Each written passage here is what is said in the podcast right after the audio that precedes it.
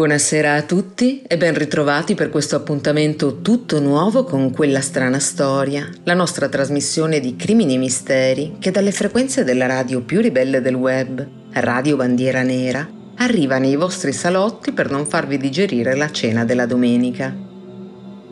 Io sono Alita e in questa lunga puntata vi racconterò diverse storie dai finali sorprendenti che riguardano persone scomparse e infine ritrovate talvolta vive a migliaia di chilometri dopo anni tormentati, oppure morte, uccise da mani amiche o sconosciute o cadute vittime di tragici incidenti. Il tutto, come ci piace ascoltare, senza dissipare il mistero. Ma alcune scomparse hanno ben poco di misterioso e molto di imbarazzante, come quella di Mark Sanford, che tra il 2003 e il 2011 fu il governatore dello Stato americano del South Carolina. Nel giugno del 2009, nel bel mezzo del suo secondo mandato, l'intera nazione fu sconvolta dall'apprendere che l'uomo, allora 49enne, era scomparso. La voce si diffuse dapprima in via non ufficiale, ma quando fu confermato che nessuno lo aveva visto da giorni e giorni, numerosi canali tv cercarono di mettersi in contatto con il suo team per confermare o smentire la notizia. I giornalisti però non ricevettero altro che vaghe e inconsistenti risposte dai collaboratori del politico, che inizialmente elusero la domanda e poi affermarono in una nota ufficiale che Sanford non era raggiungibile perché impegnato in una escursione sui Monti Appalachi, lungo un sentiero praticato solo da esperti tracker. Non in molti credettero a questa versione e continuarono a speculare in merito alla strana scomparsa e alla mancanza di trasparenza che circondava la posizione del governatore, ipotizzando che gli fosse successo qualcosa di grave, che fosse stato rapito, che fosse affetto da qualche grave malattia o caduto vittima della depressione. Ma una caparbia reporter, tale Gina Smith, non seguì nessuna di queste piste e decise di passare le sue giornate all'aeroporto Pochi giorni dopo, intercettò il trafelato governatore mentre al suo rientro da Buenos Aires cercava di non farsi notare. Ormai scoperto, Sanford ammise che la sua scomparsa non era stata altro che una misera copertura per vedere la sua amante, una 43enne argentina di nome Maria Belen Chapur, e tenne addirittura una conferenza stampa dove ammise di avere una relazione extraconiugale, in un discorso forse un po' troppo commosso dove a microfoni riuniti affermò anche Tutta questa storia della relazione extraconiugale è una storia d'amore questa. Quando morirò saprò di aver vissuto la grande fortuna di aver incontrato la mia vera anima gemella. Sua moglie chiese il divorzio e non sappiamo come andarono le cose alla fine con la sua anima gemella, ma quel che sappiamo è che Sanford non si fece scalfire dalle richieste di dimissioni e terminò il suo mandato in tutta tranquillità due anni dopo la sua scomparsa. La nostra canzone per aprire questa puntata di sorprese arriva dal 1999. Loro sono i Foo Fighters e questa è Learn to Fly.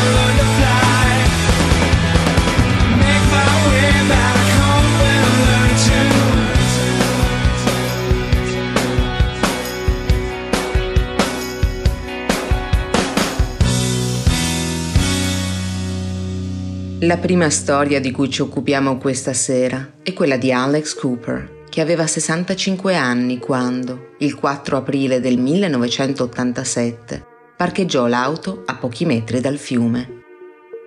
Alex Cooper era nato nel 1922 ed era cresciuto in un orfanotrofio, ma nonostante un inizio tanto ostile, era diventato un giovane uomo forte e caparbio, capace di crearsi una bellissima famiglia, di intessere profondi legami di amicizia, di aprire un'azienda di pulizie di successo, di avere una carriera come musicista piena di soddisfazioni e di acquistare una grande casa a Cranbrook, una cittadina di circa 20.000 abitanti nella provincia canadese della Columbia Britannica.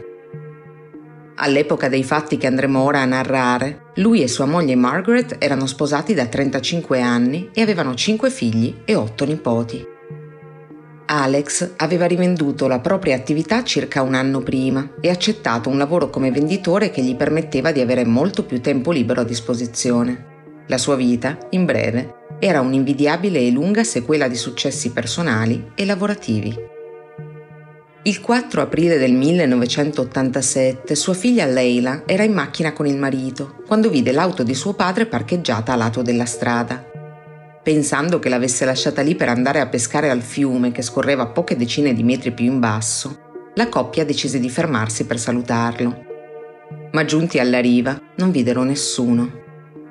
Un po' preoccupati, cominciarono a perlustrare l'area alla ricerca del 65enne e quando non lo trovarono, Leila contattò la propria madre, che rispose con la voce increspata dall'inquietudine. Ieri sera non è rientrato. Ho passato tutta la notte sveglia telefonando a diversi amici, ma nessuno l'ha visto. Non so dove sia. La famiglia dell'uomo chiamò dunque tutti gli ospedali della zona, temendo che fosse rimasto vittima di un incidente o di un malore, ma nessuna struttura ne aveva registrato il passaggio né tantomeno il ricovero. E ben presto i familiari del signor Cooper denunciarono la sua scomparsa alle autorità.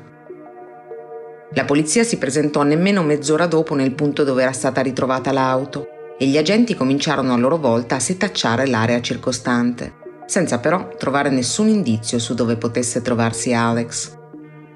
Controllarono anche la vettura e la trovarono chiusa a chiave e con al suo interno la giacca e l'attrezzatura da pesca dell'uomo in ordine sul sedile posteriore. Ma dov'era Alex Cooper? Gli investigatori ampliarono immediatamente il raggio della ricerca, concentrando la propria attenzione nei luoghi più affollati della cittadina e ben presto la loro tenacia venne premiata. Diversi testimoni di fatti si fecero avanti, affermando di aver visto il signor Cooper in un piccolo ristorante a poco più di un chilometro dal luogo dove era stata parcheggiata l'auto. I detective scoprirono dalla moglie dell'uomo che questi aveva l'abitudine di portare con sé notevoli somme di denaro in contante e ipotizzarono dunque che qualcuno avesse notato questo particolare mentre ad esempio si apprestava a pagare il conto al ristorante dove era stato avvistato e alla prima occasione non avesse esitato ad attaccarlo per derubarlo. I figli di Cooper, invece, teorizzarono che il genitore si fosse sentito male una volta arrivato in riva al fiume, dove era con ogni probabilità sceso per testare il terreno prima di recuperare l'attrezzatura da pesca dall'auto e sedersi sull'argine come faceva sempre.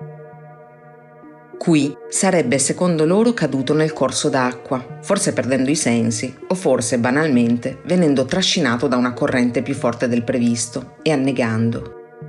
In quel punto il fiume può essere impetuoso, per cui l'ipotesi che vedeva il corpo trascinato a valle, forse incagliato tra i rami o in qualche insenatura, era tutt'altro che peregrina ma sia quella della famiglia che quella della polizia rimasero congetture senza prove a supporto e il giorno successivo le autorità locali riferirono ai media che Alex Cooper era da considerarsi scomparso, nella speranza di ricevere aiuto dalla popolazione.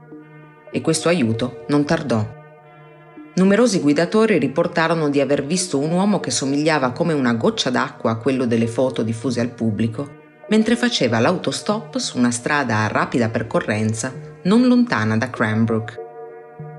Questo sembrava, paradossalmente, ancora più inspiegabile della scomparsa in sé. Perché mai un uomo con una vita tanto riuscita, marito, padre e nonno premuroso e amato, avrebbe dovuto tutto a un tratto darsi alla macchia? Nonostante tutti gli interrogativi, la polizia concluse che Alex si fosse allontanato volontariamente, mentre la sua famiglia affermò che l'uomo visto mentre cercava un passaggio non fosse lui. D'altra parte, come accennavamo, perché mai avrebbe dovuto volersi allontanare? Era felice, era fortunato e gli mancavano pochi mesi alla pensione. Ma il tempo trascorse, senza nuove piste o indizi, nonostante gli sforzi degli investigatori impegnati nel caso, e un anno dopo la famiglia Cooper accettò di far dichiarare il proprio caro morto in absenzia. Per ultimare la pratica, come prevedibile, si presentò la necessità burocratica di fornire tutta una serie di documenti e fu qui che la moglie dell'uomo notò per la prima volta qualcosa di strano. C'era bisogno del suo certificato di nascita, ma non era da nessuna parte. Sono dovuta andare fino agli archivi nazionali statali per ottenerne una copia ma lì, lì mi hanno detto che non c'era nessun Alex Cooper nato nel suo villaggio natale, né nei dintorni. La prima documentazione a suo riguardo era datata 1952 ed era quella del nostro matrimonio. Riferì in seguito una incredula Margaret. In pratica, Alex Cooper sembrava non essere mai esistito prima di quel matrimonio. La sua famiglia, ma anche i detective e i giornalisti, si gettarono a capofitto nel caso alla ricerca di risposte. Cosa era accaduto quel 4 aprile di un anno prima? Dove era finito Alex Cooper? Ma soprattutto, chi era davvero quest'uomo rispettato e amato dai suoi cari e dalla sua comunità, che sembrava essere apparso dal nulla il giorno delle proprie nozze? Nei mesi e negli anni che seguirono, tuttavia, nessuna tra queste domande trovò una soluzione. Almeno fino al 27 maggio del 1991, quando ebbe luogo un'altra scomparsa. Questa volta a svanire nel nulla era stato David Cooper, nell'area di Toronto, e cioè in un'altra provincia canadese, questa volta quella dell'Ontario. Un suo vicino di casa Notando che l'assenza di David, che viveva da solo, si protraeva da diversi giorni, aveva allertato la polizia. Con l'aiuto del padrone di casa, le forze dell'ordine avevano guadagnato l'ingresso dell'appartamento e lo avevano perquisito, portando via anche alcune foto dell'inquilino per aggiungerle all'archivio delle persone scomparse. Fu proprio dal successivo raffronto tra le immagini che ritraevano questo Cooper e quelle che immortalavano l'altro Cooper quello scomparso cinque anni prima a più di 3500 km di distanza, che i detective realizzarono di trovarsi davanti allo stesso Cooper. Quando le foto vennero mostrate a Margaret, questa non poté che confermare l'identità dell'uomo. Quello era senza dubbio suo marito. Ma proprio mentre gli interrogativi sembravano addirittura aumentare con questa rivelazione e con Cooper nuovamente scomparso, con grande sorpresa di tutti, il 29 maggio l'ormai settantenne rientrò presso il proprio domicilio di Toronto, senza alcun sospetto di aver destato la benché minima attenzione con la sua assenza.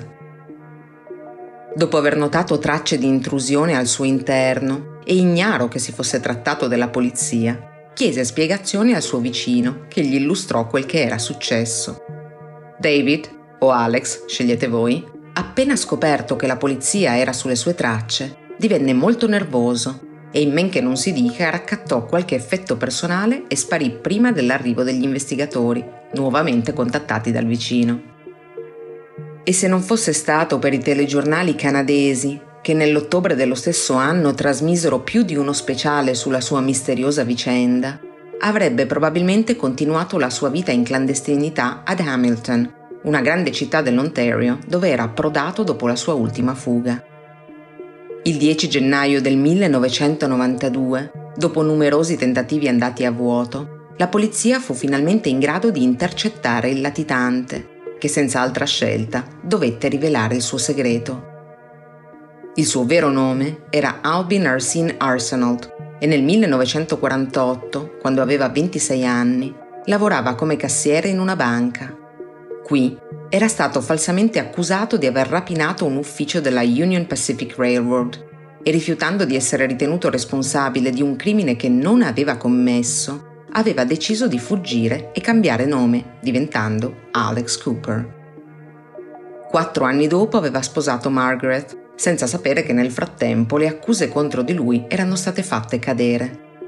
Per 35 anni aveva vissuto felicemente, ma il suo passato era riemerso dall'armadio dove lo aveva rinchiuso quando si era trovato a dover fornire la documentazione necessaria per andare in pensione, cosa che sua moglie gli chiedeva insistentemente di fare, volendo trascorrere in pace la terza età con l'uomo che amava. Resosi conto che la sua vera identità sarebbe venuta a galla, aveva dunque preferito scappare. No, non volevo deluderli. Non volevo che pensassero che li avevo ingannati, disse alla polizia.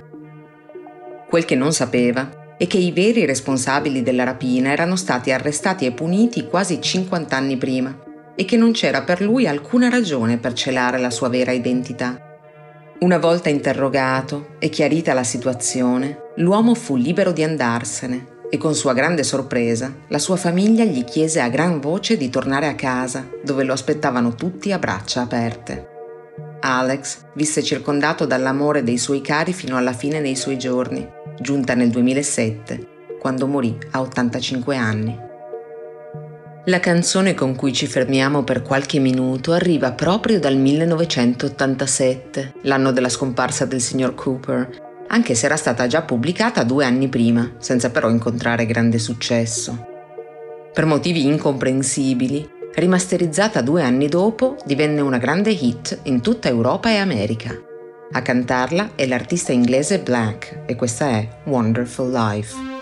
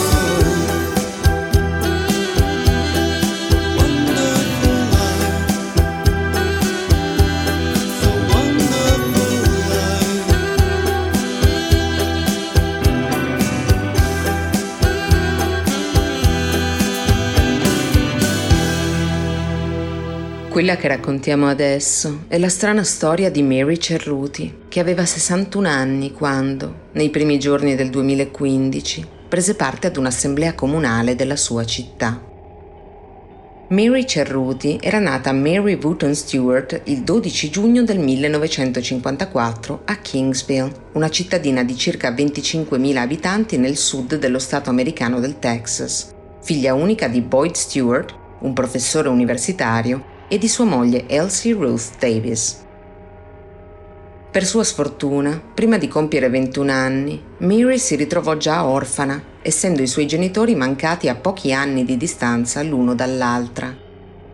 Al tempo frequentava l'Università di Houston, ma in breve dovette abbandonare gli studi per poter lavorare e dunque mantenersi e non conseguì mai la laurea.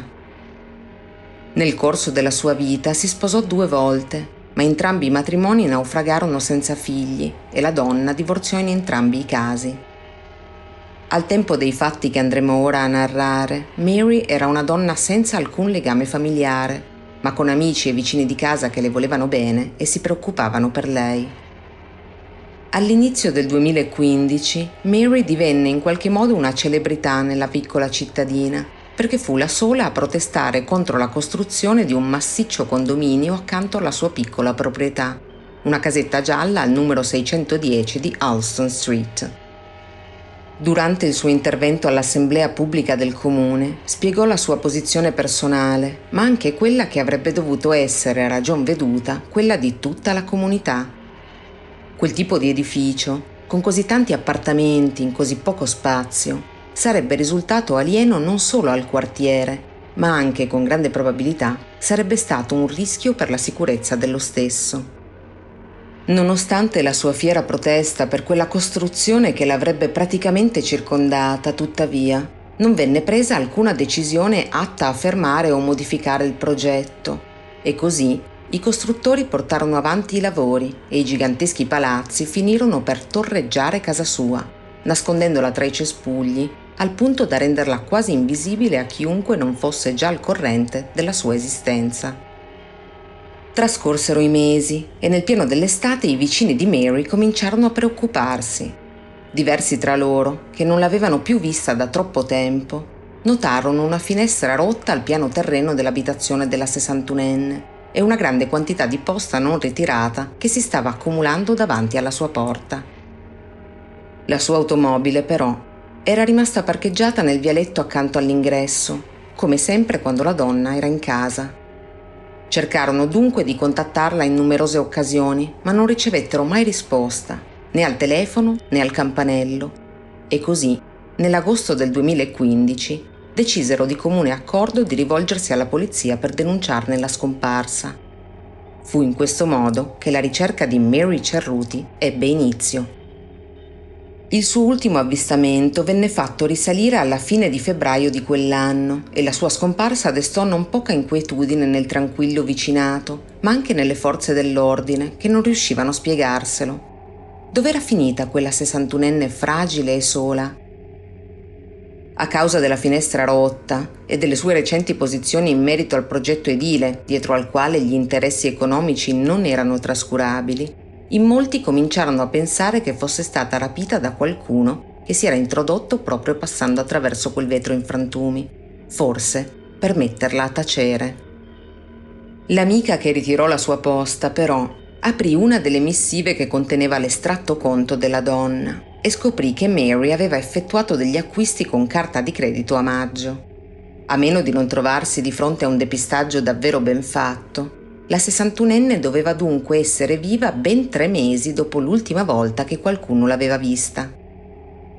Dentro casa, inoltre, gli investigatori non avevano trovato nulla in disordine, nessun segno di colluttazione o rapina, niente che rimandasse a un qualche tipo di alterco o incidente avvenuto tra quelle mura. Ma a supporto di un rapimento c'era un indizio fondamentale. Vedete, la donna era un'appassionata di gatti e i numerosi felini domestici che vivevano con lei erano amati e accuditi. Quando però le forze dell'ordine si introdussero infine in casa sua, molti tra gli animali erano morti di fame, essendo rimasti chiusi dentro, senza cibo, da molto tempo. Ma Mary non sarebbe mai partita senza assicurarsi che qualcuno si sarebbe preso ottima cura dei suoi amici a quattro zampe, e questo non sfuggì agli investigatori. Come se non bastasse, come dicevamo, la sua automobile era sempre rimasta lì e i suoi effetti personali erano tutti dentro la casa. Dove poteva essere andata? Dopo la scomparsa di Mary e senza nessun avanzamento nel caso, il comune avviò un procedimento di preclusione della sua casa, che venne così affittata ad un nuovo inquilino. L'uomo, che la ridipinse di un azzurro brillante e diede una sistemata a tutti i cespugli e le piante che ne occultavano la visuale, si trovò però pochi giorni dopo il suo trasloco definitivo, e precisamente il 4 marzo 2017, a contattare il 911 Ciò che doveva urgentemente comunicare era l'incredibile scoperta che aveva fatto nella casa che era stata di Mary Cerruti. 911, qual è la sua emergenza? Uh, sto telefonando per segnalare questo... Uh, non so se sia il numero giusto, uh, ma mi sono appena trasferito in questa casa, sono in affitto. Ho traslocato un paio di giorni fa e ho trovato tra due delle pareti.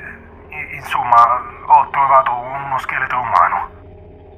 Le autorità si recarono immediatamente sul posto e non poterono che confermare la presenza nell'intercapedine tra due muri al secondo piano dei resti di un corpo parzialmente consumato dai topi. Lo scheletro venne immediatamente trasportato in ospedale per un esame forense per confermare che si trattasse della 61enne scomparsa due anni prima ma il teschio era troppo danneggiato per poterne prendere le impronte dentali. E avendo Mary solo cugini di secondo grado, il test del DNA non fu risolutivo per una comparazione del materiale genetico. La mascella del teschio, però, una delle poche parti ben conservate, venne comparata a quella della donna scomparsa in foto e filmati che la ritraevano, compreso quello della famosa assemblea comunale. Proprio in questo, Mary sembrava avere grosse difficoltà nel muovere la mascella mentre parlava, facendo ipotizzare che la donna potesse aver recentemente avuto un qualche tipo di paralisi facciale. Le analisi vennero dunque approfondite e proprio grazie alla pressoché certa identificazione dell'osso del volto e al fatto che accanto alle povere spoglie erano stati ritrovati anche gli occhiali di Mary Cerruti, venne infine stabilito che il cadavere ritrovato in quella che era stata la sua amata dimora fosse proprio il suo. La teoria più accreditata è che Mary fosse salita in soffitta per prendere qualcosa, ma che nella penombra non si fosse accorta del cattivo stato in cui versava una delle travi del pavimento. Passandoci sopra, quest'ultima avrebbe ceduto, facendola precipitare nello spazio vuoto tra le due pareti al piano inferiore, dove incapace di chiamare aiuto e probabilmente ferita, era morta di disidratazione qualche giorno dopo. Nonostante la finestra rotta, il caso venne comunque chiuso escludendo qualunque illecito, ma numerosi vicini e amici della donna morta si dicono tuttora di ben altra opinione, compresa sua cugina Nancy, che ha espresso l'opinione comune dicendo in un'intervista col quotidiano Chronicle Sono contenta che alla fine l'abbiano trovata, ma secondo me ce l'ha messa qualcuno là, non c'è finita da sola. Di sicuro c'è solo che Mary Cerruti morì da sola al numero 610 di Alston Street, in quella casetta gialla coperta dalle piante, come un'isola di verde tra il cemento.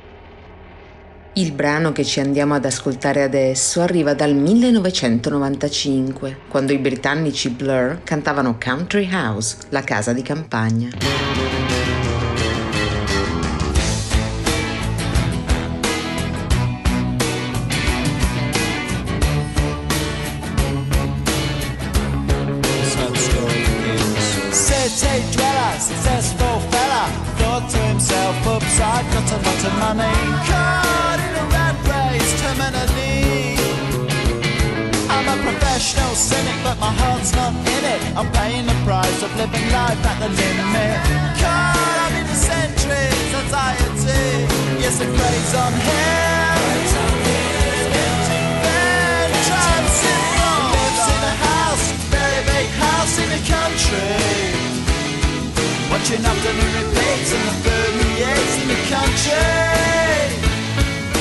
A manner of pills and piles up analyst bills in the country.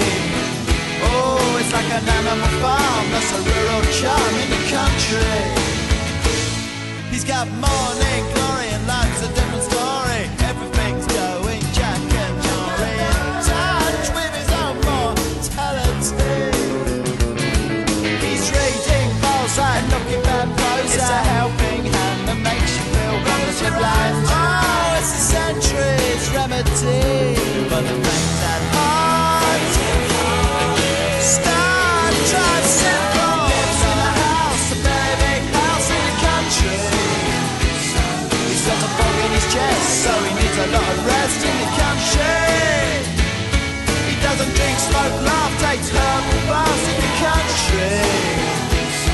Says you come to no harm on the animal farm in the country.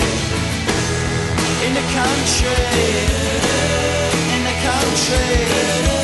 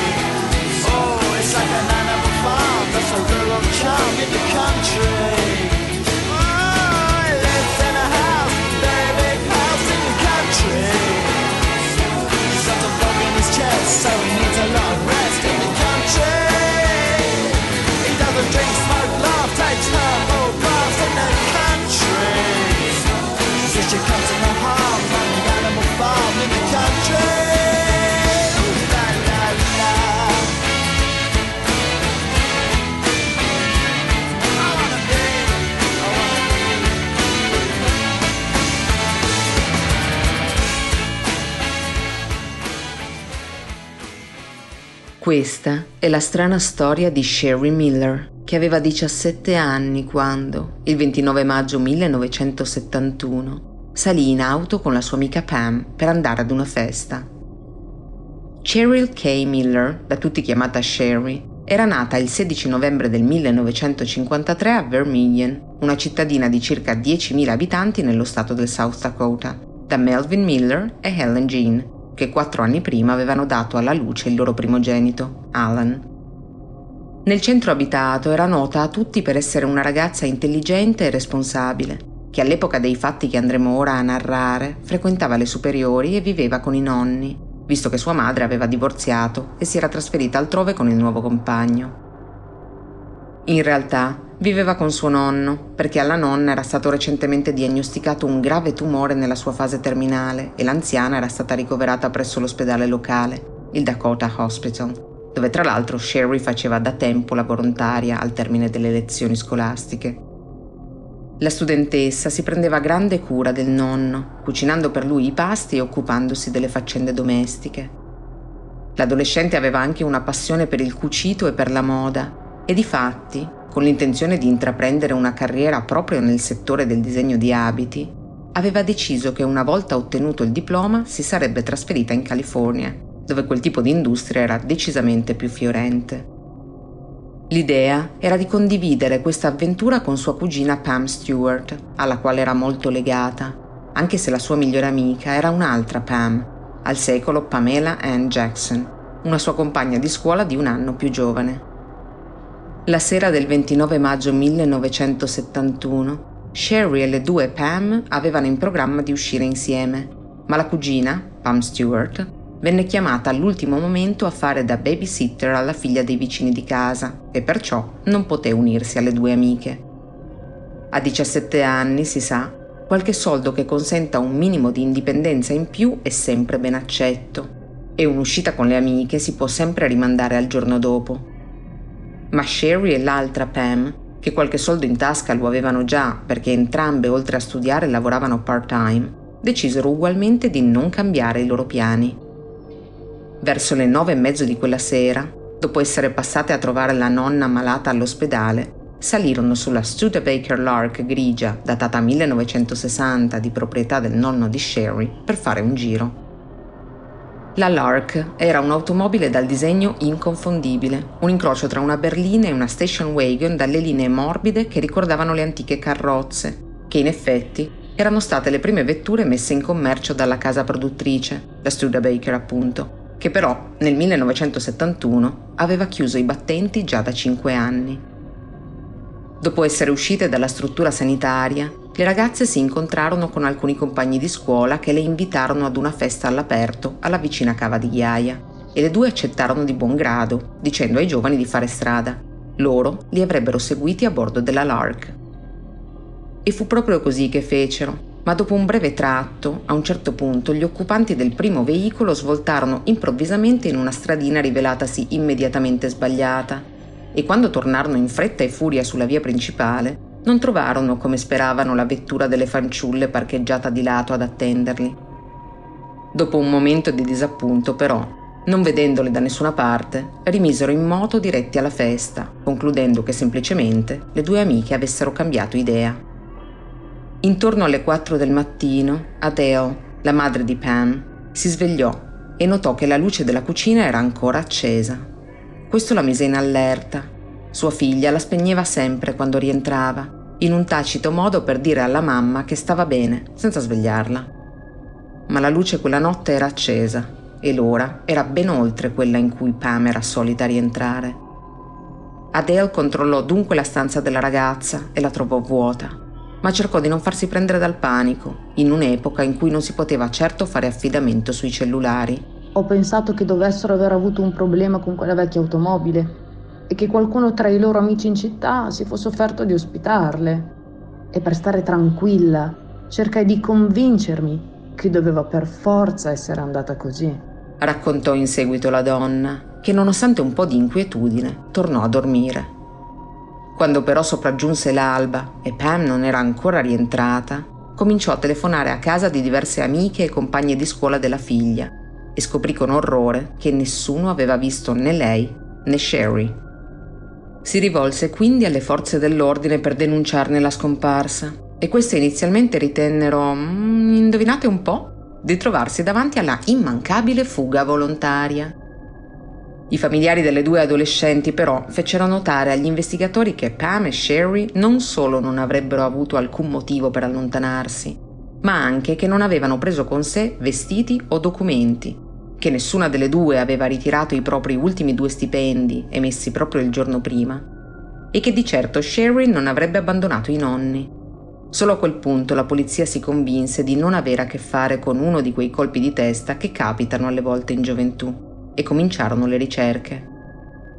Fin dal primo momento, tuttavia, i detective arrancarono nel far avanzare l'inchiesta a causa della mancanza di indizi e piste da seguire e purtroppo Meno di una settimana dopo, la nonna di Sherry si spense senza aver potuto riabbracciare l'amata nipotina.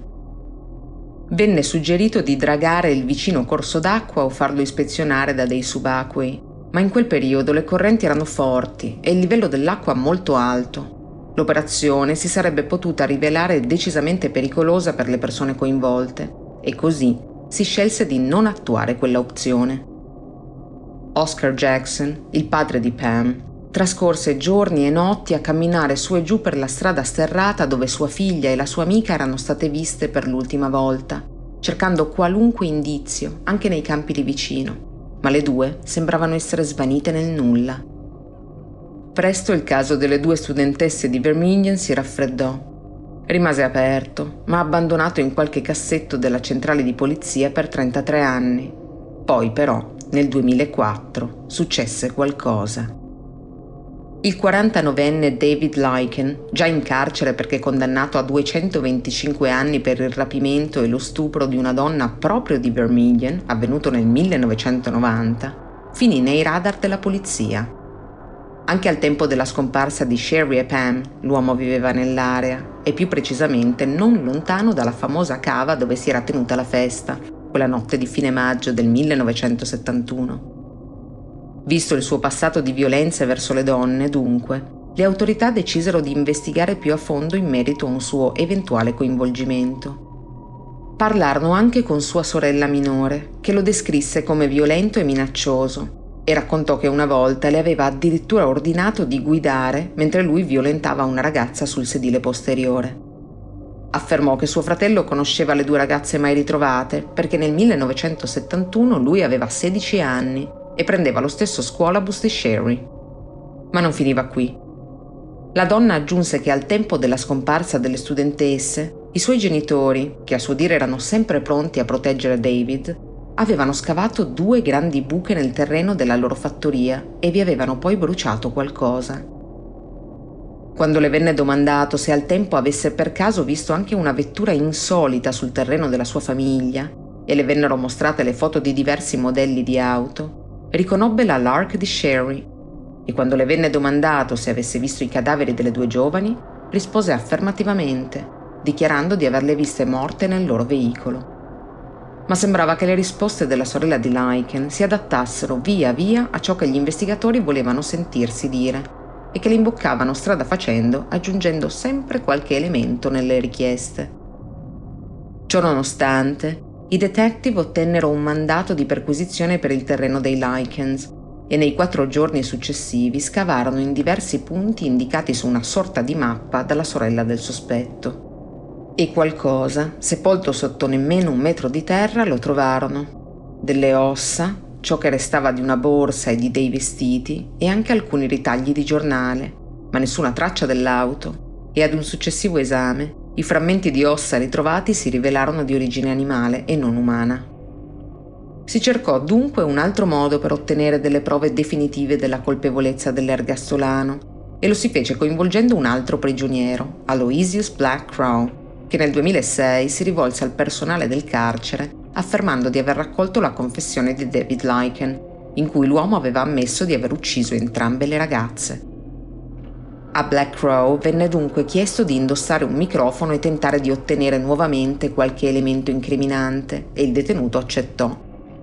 Nella successiva registrazione fu possibile ascoltare una terribile confessione. Stavo facendo l'autostop quella sera quando sono passate loro sulla Lark grigia. Si sono fermate, mi conoscevano, erano tranquille.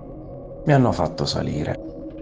Quando sono ripartite le ho minacciate e costrette a fermarsi. E a quel punto le ho legate, ho violentato Pam e poi le ho uccise entrambe.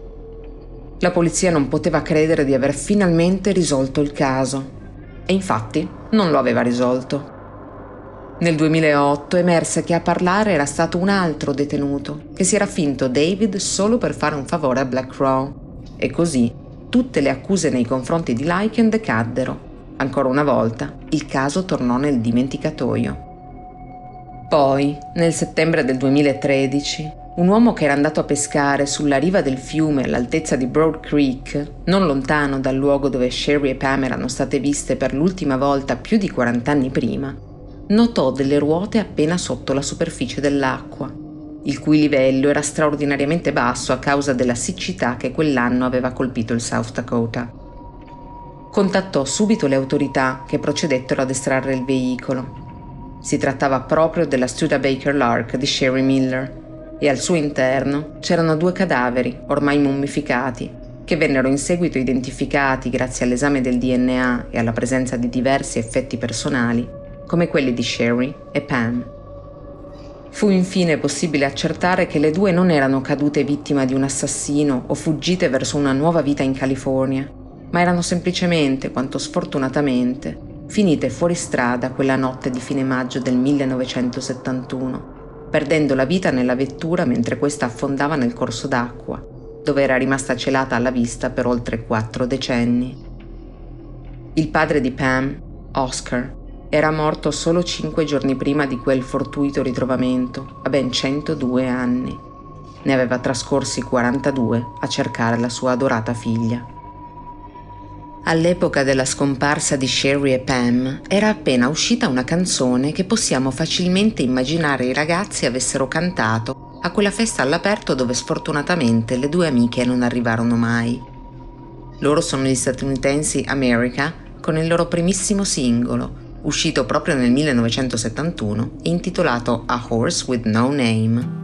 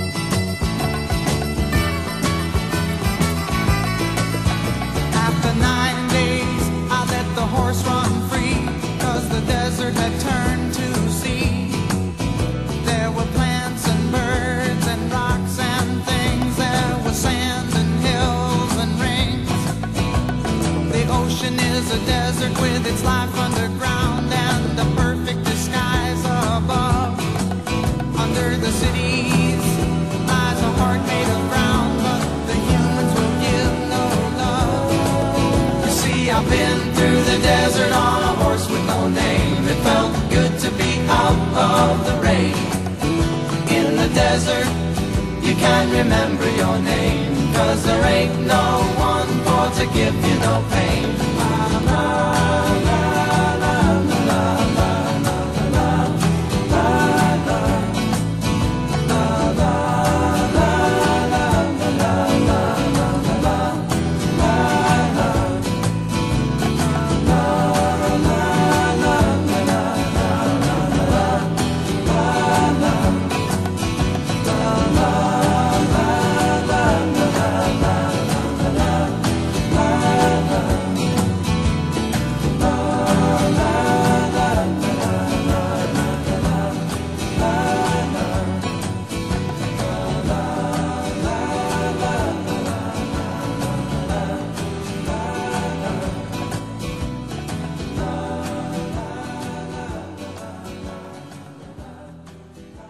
Nostra prossima strana storia è quella di Sandele Sibia, che aveva 53 anni quando, il 10 maggio 2019, cadde da una piccola impalcatura su cui stava lavorando. Sandele Sibia era nato nel 1966 ad Amanzimtoti, una cittadina costiera del Sudafrica dove viveva con la moglie e i loro quattro figli. Era capocantiere in una piccola impresa edile, con una consolidata esperienza, ma il lavoro del muratore è connaturato al rischio di infortuni, tanto che spesso questi vengono messi in conto come una triste, normale routine. Così, Sandile non si preoccupò troppo quando quel 10 maggio 2019 cadde da una bassa impalcatura su cui era impegnato nella ristrutturazione di una casa, facendosi male alla gamba destra. Inizialmente il dolore sembrava tollerabile, nulla di grave, ma con il passare delle ore divenne atroce, come se pulsasse dal suo interno. La gamba infortunata cominciò a gonfiarsi e ad assumere un colore livido e così l'uomo decise di delegare quel che restava da fare in cantiere e recarsi senza perdere altro tempo al pronto soccorso. Si diresse dunque all'ospedale Mahatma Gandhi Memorial di Durban, la terza città più grande del paese, che dista una trentina di chilometri da Manzimtoti. Dopo qualche ora di attesa, uno dei medici di servizio del reparto urgenze trovò il tempo per visitarlo e alla vista della gamba malconcia ordinò di eseguire subito una radiografia dell'arto. L'esito rivelò una brutta frattura del femore destro, palesando la logica conferma della necessità di avvalersi di maggiori cure. Il medico gli consigliò dunque di restare ricoverato per un paio di giorni, il tempo di trovare un posto libero per la degenza nel vicino ospedale di Addington, specializzato in ortopedia. L'uomo vi sarebbe stato trasportato appena possibile per una probabile operazione di riallineamento dell'osso e in ogni caso per la messa in posa del gesso. Sandile, come avrebbe fatto chiunque, accettò. Trascorsero due notti e la mattina del 12 maggio finalmente tutto era pronto per spostare il paziente presso la struttura più adatta. I medici si diressero verso la stanza del 53enne con scartoffie e documenti da firmare, prima di caricarlo sull'ambulanza, ma con loro grande sorpresa, una volta entrati, non lo trovarono nel suo letto. In quello stato non era certo in grado di camminare e il posto più insolito dove avrebbe potuto arrivare da solo era il bagno, e anche lì ci sarebbe potuto arrivare in realtà solo con l'aiuto di un infermiere o comunque di un accompagnatore. Ciò nonostante, Sandel Sibiglia non era nemmeno lì, sembrava svanito nel nulla. Il personale ospedaliero si prodigò fin dal primo momento nella ricerca del paziente scomparso, setacciando l'intera struttura sanitaria. Tuttavia, dopo aver controllato ogni piano dell'edificio, le stanze di tutte le altre persone ricoverate, gli uffici e le sale d'attesa, si dovette arrendere all'evidenza che di Sandele non c'era traccia. Com'era possibile? Per lo staff del nosocomio non poteva trattarsi di un allontanamento volontario. Ci si affrettò quindi a denunciare ufficialmente la scomparsa dell'operaio edile alle autorità locali e così il Dipartimento di Polizia della regione sudafricana aprì un'indagine in merito. Le forze dell'ordine di Durban lanciarono una piccola ma attenta ricerca nella zona, ma nonostante i loro sforzi e quelli di alcuni volontari, non fu possibile risalire a nessuna pista o informazione utile per ritrovare il 53enne. Le teorie che emersero sulla misteriosa sparizione non furono poche, ma nessuna tra queste aveva le carte in regola per essere considerata più di un'ipotesi. Soprattutto, nessuno sembrava avere delle reali informazioni nemmeno sulle possibili ragioni di questa scomparsa. Perché un uomo dalla ridottissima mobilità, in attesa di cure e con tutta probabilità in preda a forti dolori, avrebbe dovuto allontanarsi dall'ospedale. Perché qualcun altro avrebbe dovuto aiutarlo, o peggio costringerlo a farlo.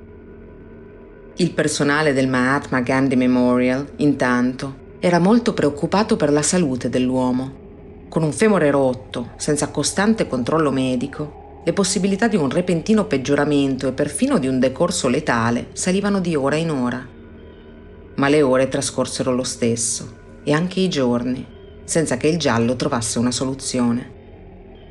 Poi, il 23 maggio, per i corridoi dell'ospedale cominciò a diffondersi un intenso cattivo odore. Aveva cominciato a farsi sentire già nel pomeriggio, ma non ci avevamo fatto molto caso. Quel giorno c'era stato un problema alle tubature e non avevamo acqua corrente in ospedale e tutti avevamo pensato che la puzza arrivasse dai pazienti malati disse in seguito un infermiere impiegato nella struttura. Il giorno successivo, il 24 maggio, il fetore si fece sempre più insopportabile con il trascorrere della giornata. Alcuni membri dello staff decisero di indagare per proprio conto prima di coinvolgere le autorità, e seguirono l'orribile olezzo dirigendosi verso il punto da cui sembrava avere origine. Arrivarono così a un piccolo locale adibito a magazzino e qui videro con orrore del liquido oleoso che colava dal soffitto e compresero in fretta che l'odore emanava proprio da quel punto. Con l'aiuto dei colleghi, uno tra gli improvvisati detective riuscì a spostare con grande cautela uno dei pannelli sul soffitto e questo gli consentì di sporgersi, torcia alla mano, per controllare cosa ci fosse nella stretta intercapedine.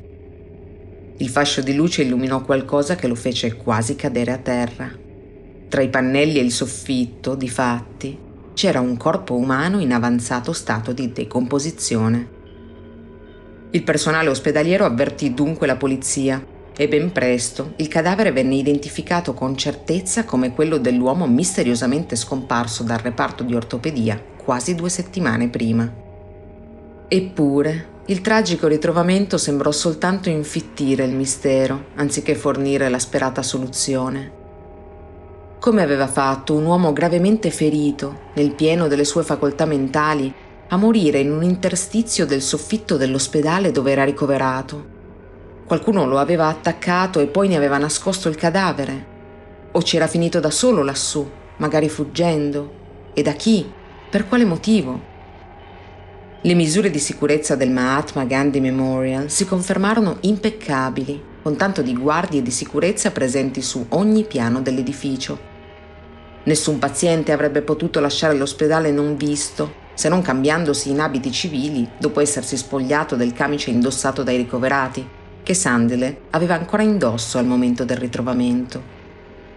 Una scappatoia si sarebbe potuta trovare durante gli orari di visita dei parenti, durante quello che è forse, comprensibilmente, il momento più confuso della giornata di un ospedale, l'unico adatto per uscire senza dare nell'occhio. Tuttavia, il 53enne era stato ritrovato morto nel soffitto di una sala accessibile solo allo staff quando l'inchiesta sulla sua scomparsa aveva avuto inizio e si era poi evoluta in seguito al ritrovamento del cadavere, i detective avevano annotato nei rapporti preliminari che l'uomo era un malato psichiatrico. Fu possibile provare che questa informazione fosse falsa solo quando vennero esaminati con più attenzione i referti medici e i documenti per il ricovero e il trasferimento. Da dove si era originata quindi questa notizia? Era forse stata un tentativo di depistaggio, messo in giro da qualcuno coinvolto nel possibile crimine? Forse. O forse era stata solo un'incomprensione. Con ogni probabilità, comunque, non lo sapremo mai. Nonostante le indagini, non è stato di fatti possibile dimostrare nessuna forma di illecito. A dispetto dell'effettivo ritrovamento di Sandal e Sibiglia, la sua morte resta un mistero al momento senza soluzione ma la sua famiglia non rinuncia alla ricerca della verità, mettendo tuttora pressione alle autorità sanitarie e alla polizia. Chissà che allora non ci sia possibile, tra qualche tempo, darvi aggiornamenti sul caso. La nostra pausa musicale è estratta dal terzo album della band britannica dei Muse, che nel 2003 cantavano Time is Running Out.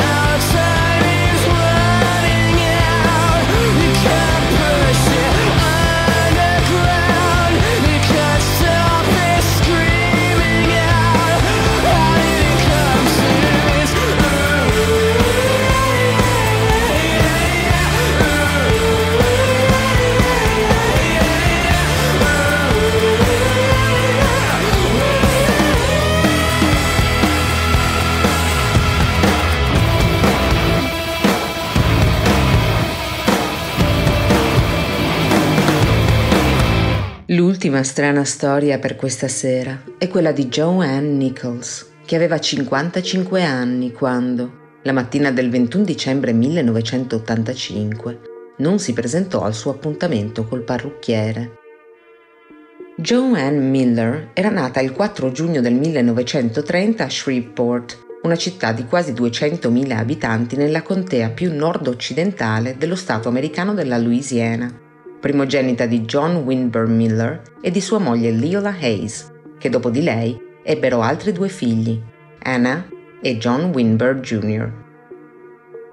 Da bambina sognava di fare l'attrice, ma crescendo ridimensionò la portata dei suoi desideri e nel 1948 si iscrisse all'Università del Mississippi per diventare un insegnante conseguendo la laurea nel 1953. Nel 1955, quando lavorava come maestra in una scuola elementare della vicina cittadina chiamata Rolling Fork, conobbe un coetaneo che nutriva per l'insegnamento la sua stessa passione, un giovane di nome James Lutellus Nichols, noto a tutti semplicemente come Jim. Dopo un brevissimo fidanzamento i due convolarono a nozze nella città natale di Joanne e l'anno successivo si trasferirono in Missouri, dove Jim trovò inizialmente impiego come venditore presso una compagnia di assicurazioni, per poi essere assunto dalla celebre azienda informatica IBM. E i coniugi Nichols diedero il benvenuto al loro unico figlio, James Lutellus Jr., nato il 1 giugno del 1956. Nel 1963 l'IBM affidò a Jim un ruolo di maggiore rilevanza ma questo comportò un altro trasferimento per la famiglia, che si stabilì questa volta in maniera definitiva a Poughkeepsie, una cittadina di circa 30.000 abitanti nello stato di New York. Qui Joanne venne assunta dalla locale scuola elementare e in breve, nell'istituto scolastico, la donna divenne una piccola celebrità, amata da allievi, colleghi e genitori.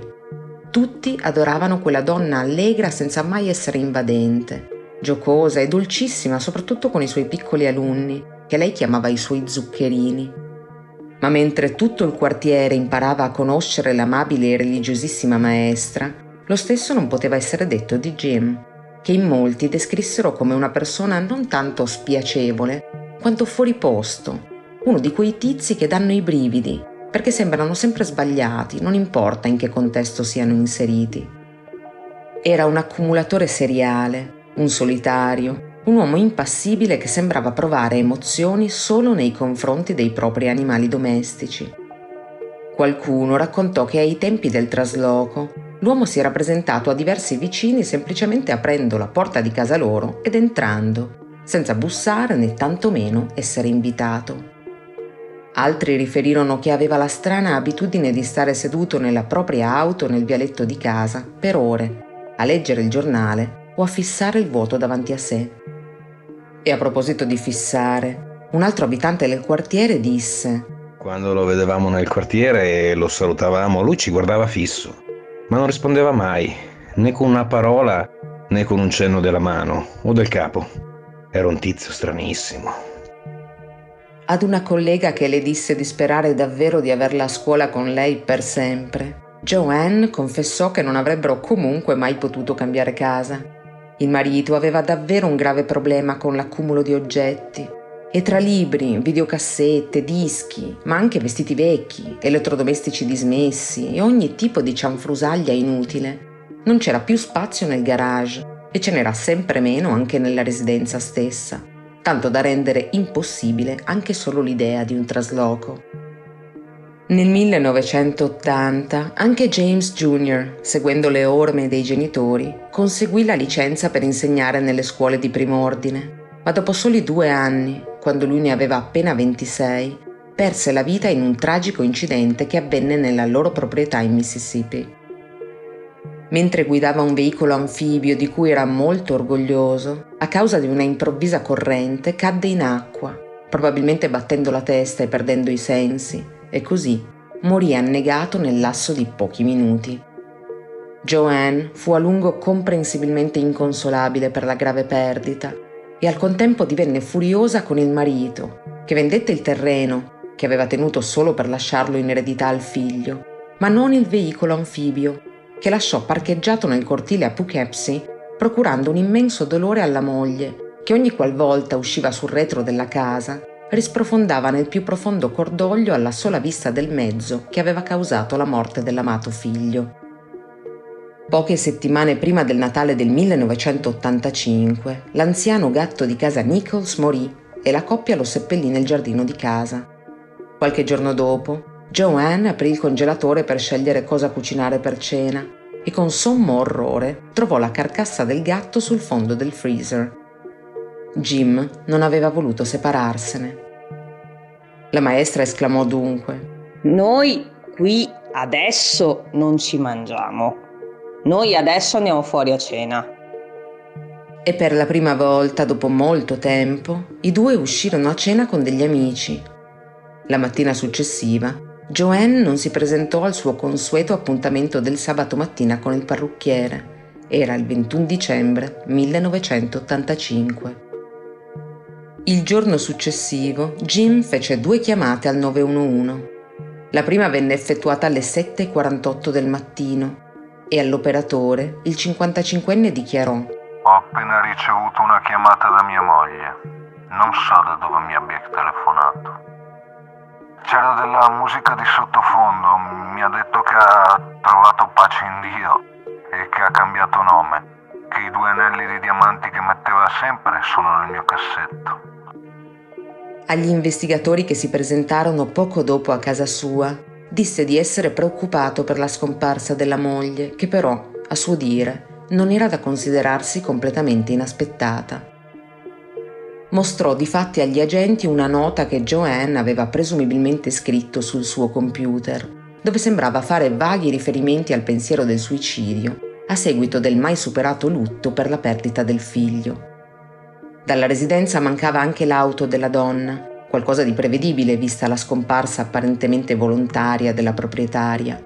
Ma nella successiva telefonata al numero delle emergenze, Jim aggiunse di averla proprio vista lasciare l'appartamento la sera prima sulla sua Hornet rossa 1977, un dato che precedentemente aveva omesso. La polizia tornò dunque a fargli visita, ma incredibilmente trovò l'auto della donna nel viale dei Nichols. Interrogato in merito, Jim affermò di averla trovata nel parcheggio di un vicino centro commerciale e di averla guidata fino a casa. Ma quando gli investigatori diedero un'occhiata al suo interno, la scoprirono lavata e pulita con un aspirapolvere anche nell'abitacolo. Quel che non fecero, però, fu perquisire la residenza. Questo, spiegheranno in seguito, perché non avevano motivi legali per farlo, ma soprattutto perché la casa versava in uno stato di caos talmente grave con qualunque tipo di cosa ammassata in ogni singolo angolo, da rendere praticamente impossibile trovare qualcosa che fosse stato nascosto di proposito. Trascorse una settimana e mentre le ricerche di Joanne procedevano senza trovare nessun appiglio a cui aggrapparsi per far avanzare l'indagine, Jim Nichols concesse un'intervista al quotidiano locale Poughkeepsie Journal. Durante il colloquio riferì al giornalista di aver ricevuto una telefonata dalla moglie la mattina della vigilia di Natale, in cui la donna gli aveva detto di stare bene e gli aveva chiesto di salutare i loro cani, due Golden Retriever. Io le ho chiesto dove sei e, e lei ha riattaccato. Spiegò al giornalista. Non c'è motivo di presumere che più sia probabilmente viva piuttosto che morta entrata in una setta, scappata con un altro. Io ci sono troppe possibilità, ciò che mi fa male davvero è non sapere. Terminò sorseggiando tranquillamente un tè nel salotto di casa con il reporter. Il tenente Charles Mittelstad, però, contestò la versione di Nichols, molto differente da quella che aveva fornito alle autorità, e così le strane storie sull'uomo cominciarono a venire alla luce, narrate da vicini di casa e conoscenti. Poche settimane dopo la scomparsa di Joanne, gli investigatori seguirono Nichols e scoprirono che aveva iniziato una relazione con un'altra donna. Ma quando gli posero domande al riguardo, egli rispose freddamente: Se non avete un mandato per arrestarmi, potete parlare con il mio avvocato. Tredici mesi dopo che la moglie era svanita nel nulla, Jim chiese il divorzio per abbandono del tetto coniugale e naturalmente lo ottenne.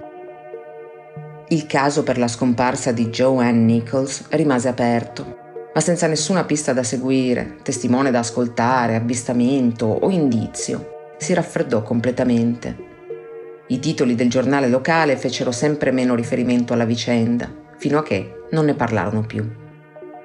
Passarono gli anni e poi i decenni, ma il 27 dicembre del 2012 un vicino di casa di Jim contattò le autorità per chiedere loro di controllare che tutto andasse bene a casa Nichols. Da tempo, infatti, nessuno aveva più visto l'ormai 82enne, nemmeno per uscire sulla strada a buttare la spazzatura o prelevare la posta. La polizia entrò e lo trovò seduto sulla sua poltrona preferita, circondato dalla sua orda di libri e oggetti impilati uno sull'altro. Era morto da molto tempo e la successiva autopsia certificò che il decesso avesse origini naturali. A causa del totale disordine dello stato di abbandono, venne appositamente convocata un'azienda di pulizie per liberarsi di tutte quelle cianfrusaglie e preparare la casa per essere messa all'asta. Tra i primi inquietanti ritrovamenti ci fu quello nel congelatore delle carcasse dei due Golden Retriever che l'uomo aveva tanto amato quando ancora viveva con Joanne, quasi 30 anni prima. Anch'essi, come lui, risultarono morti di vecchiaia. Ma quella non fu l'unica macabra scoperta che venne alla luce quel giorno. Mentre cercavano di portare fuori dal seminterrato decine e decine di sacchi pieni di qualunque oggetto possa venirvi in mente, tra macchine fotografiche, pezzi di computer, vecchi servizi di piatti e collezioni di cucchiai, gli addetti alle pulizie urtarono un muro che restituì un suono strano, come se fosse cavo al suo interno. Spostarono dunque una delle assi di legno che lo copriva e videro uno spazio ristretto ma anch'esso pieno di sacchi schiacciati gli uni sugli altri. E visto che erano pagati per ripulire tutto, decisero di passare anche a quel vano. A quel punto, però, il seminterrato divenne una scena del crimine, perché nello spazio tra il muro e la finta parete venne ritrovato anche un contenitore che sembrava un piccolo barile e dentro questo c'era un sacco della spazzatura nero legato con una corda, che al suo interno era pieno di ossa, ossa umane. Il medico legale stabilì con assoluta certezza che quei resti appartenevano a Joanne Nichols, che a differenza degli animali e del marito non era morta per cause naturali. Il suo cranio risultava fratturato in una serie di punti, essendo stato sfondato da un oggetto contundente. Jim Nichols aveva vissuto col cadavere di sua moglie, che aveva ucciso lui stesso, per 28 anni, prima di spegnersi in quella stessa casa, portandosi nella tomba tutti i segreti di questo triste caso. L'ultima canzone che ci tiene compagnia per questa sera arriva dal 1986, qualche mese dopo la scomparsa della povera Joanne. Questo è il complesso statunitense dei Bon Jovi con la loro You Give Love a Bad Name, in parole povere, dai all'amore una brutta reputazione.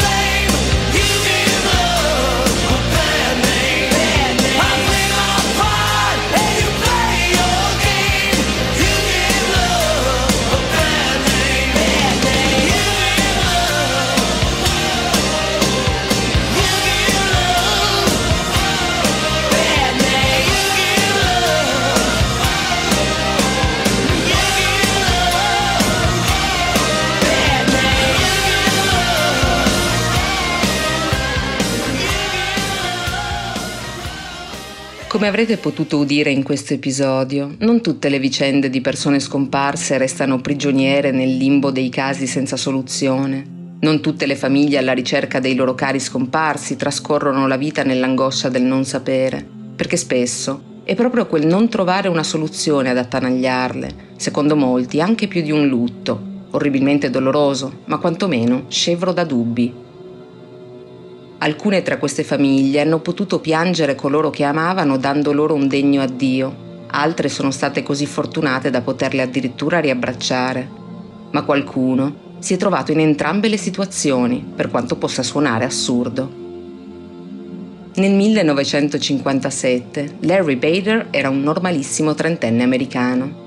Viveva ad Arcon, una città dell'Ohio, con i tre figli e la moglie Mary Lou, incinta del quarto e lavorava come venditore presso la Raynald Metal Corporation. Il 15 marzo di quell'anno noleggiò una barca, salutò la sua famiglia e andò al lago Erie per una gita in solitaria a pescare, qualcosa che faceva ogni tanto per rilassarsi. Sarebbe dovuto rimanere in acqua un paio di giorni, ma la prima notte si imbatté in una terribile tempesta e il giorno successivo la sua imbarcazione danneggiata venne trovata vuota. L'uomo venne dichiarato scomparso e nel 1960 venne dichiarato morto in absenzia. Quattro giorni dopo quel 15 marzo, intanto, al Round Table Bar di Omaha, nel Nebraska, ci fu un nuovo arrivo, un uomo di nome John Fritz Johnson, che attirò l'attenzione della città offrendosi di restare seduto sul pennone in cima a un grattacielo per 30 giorni al fine di innalzare l'attenzione verso la piaga della poliomielite e raccogliere fondi per la ricerca. La sua notorietà esplose e con la sua personalità caleidoscopica Johnson venne prima assunto come barista, poi come annunciatore radiofonico e infine come cronista sportivo in una emittente locale. Era un personaggio istrionico e divertente, che invece di un'auto guidava un carro funebre che aveva riempito di cuscini, incensi e un piccolo frigobar. Nel 1961 Johnson sposò Nancy Zimmer, una ventenne già divorziata con una bambina che l'uomo adottò, e l'anno successivo i due ebbero un figlio insieme. Nel 1964 a Johnson venne diagnosticato un aggressivo tumore dietro l'occhio sinistro, che perse durante l'operazione che permise di rimuovere il cancro e la sua reazione fu indossare una benda da pirata e mantenere il buon umore. Il 2 febbraio 1965 Johnson, appassionato arciere, stava dimostrando l'attrezzatura per il tiro con l'arco durante uno spettacolo di articoli sportivi a Chicago, dove era in visita ad Arcon una persona che conosceva Larry, scomparso ormai otto anni prima. Seguì un bizzarro confronto tra i due e vennero interpellati gli organi di polizia, che dopo aver raffrontato le impronte digitali poterono affermare senza dubbio che John Fritz Johnson era proprio Larry Bader. L'uomo ne fu sconvolto e furono stupiti anche i molti psicologi e psichiatri chiamati in causa, il cui parere fu che l'uomo soffrisse davvero di una grave forma di amnesia, forse per un colpo preso durante la tempesta alla quale era miracolosamente sopravvissuto quasi un decennio prima, o forse di origini molto più recenti, forse Johnson sapeva di essere Larry Bader inizialmente ed era fuggito volontariamente perché oberato dai debiti, ma una volta rimossa parte del suo cervello a causa del tumore ed essendo i ricordi più vivi solo recenti, aveva dimenticato davvero il proprio passato. Il suo ritrovamento causò gravi problemi a Mary Lou, la sua prima moglie, che aveva mantenuto i figli con il premio assicurativo riscosso per la morte del consorte e che ora andava restituito. Inoltre, la ex vedova aveva recentemente accettato una proposta di matrimonio, ma con il marito non più morto, e da cattolica quale era, si vide costretta a rifiutare. Il matrimonio di Bader, ora Johnson, con Nancy venne considerato legalmente nullo e così l'adozione, ma la giovane scelse ugualmente di rimanere con lui e così fece, fino al 16 settembre 1966, quando a causa di una recrudescenza della malattia L'uomo scomparso e riapparso morì al St. Joseph Medical Hospital di Omaha. Insomma, vi avevo promesso molte storie ricche di sorprese e credo di aver mantenuto la promessa, per cui, adesso, non mi resta altro che augurarvi la buonanotte e ricordarvi come sempre che quella strana storia, la nostra trasmissione di Crimini e Misteri, torna ogni domenica sera sulle frequenze libere e colpevoli di Radio Bandiera Nera. Io sono Alita, vi ringrazio per l'ascolto e vi auguro una buona notte.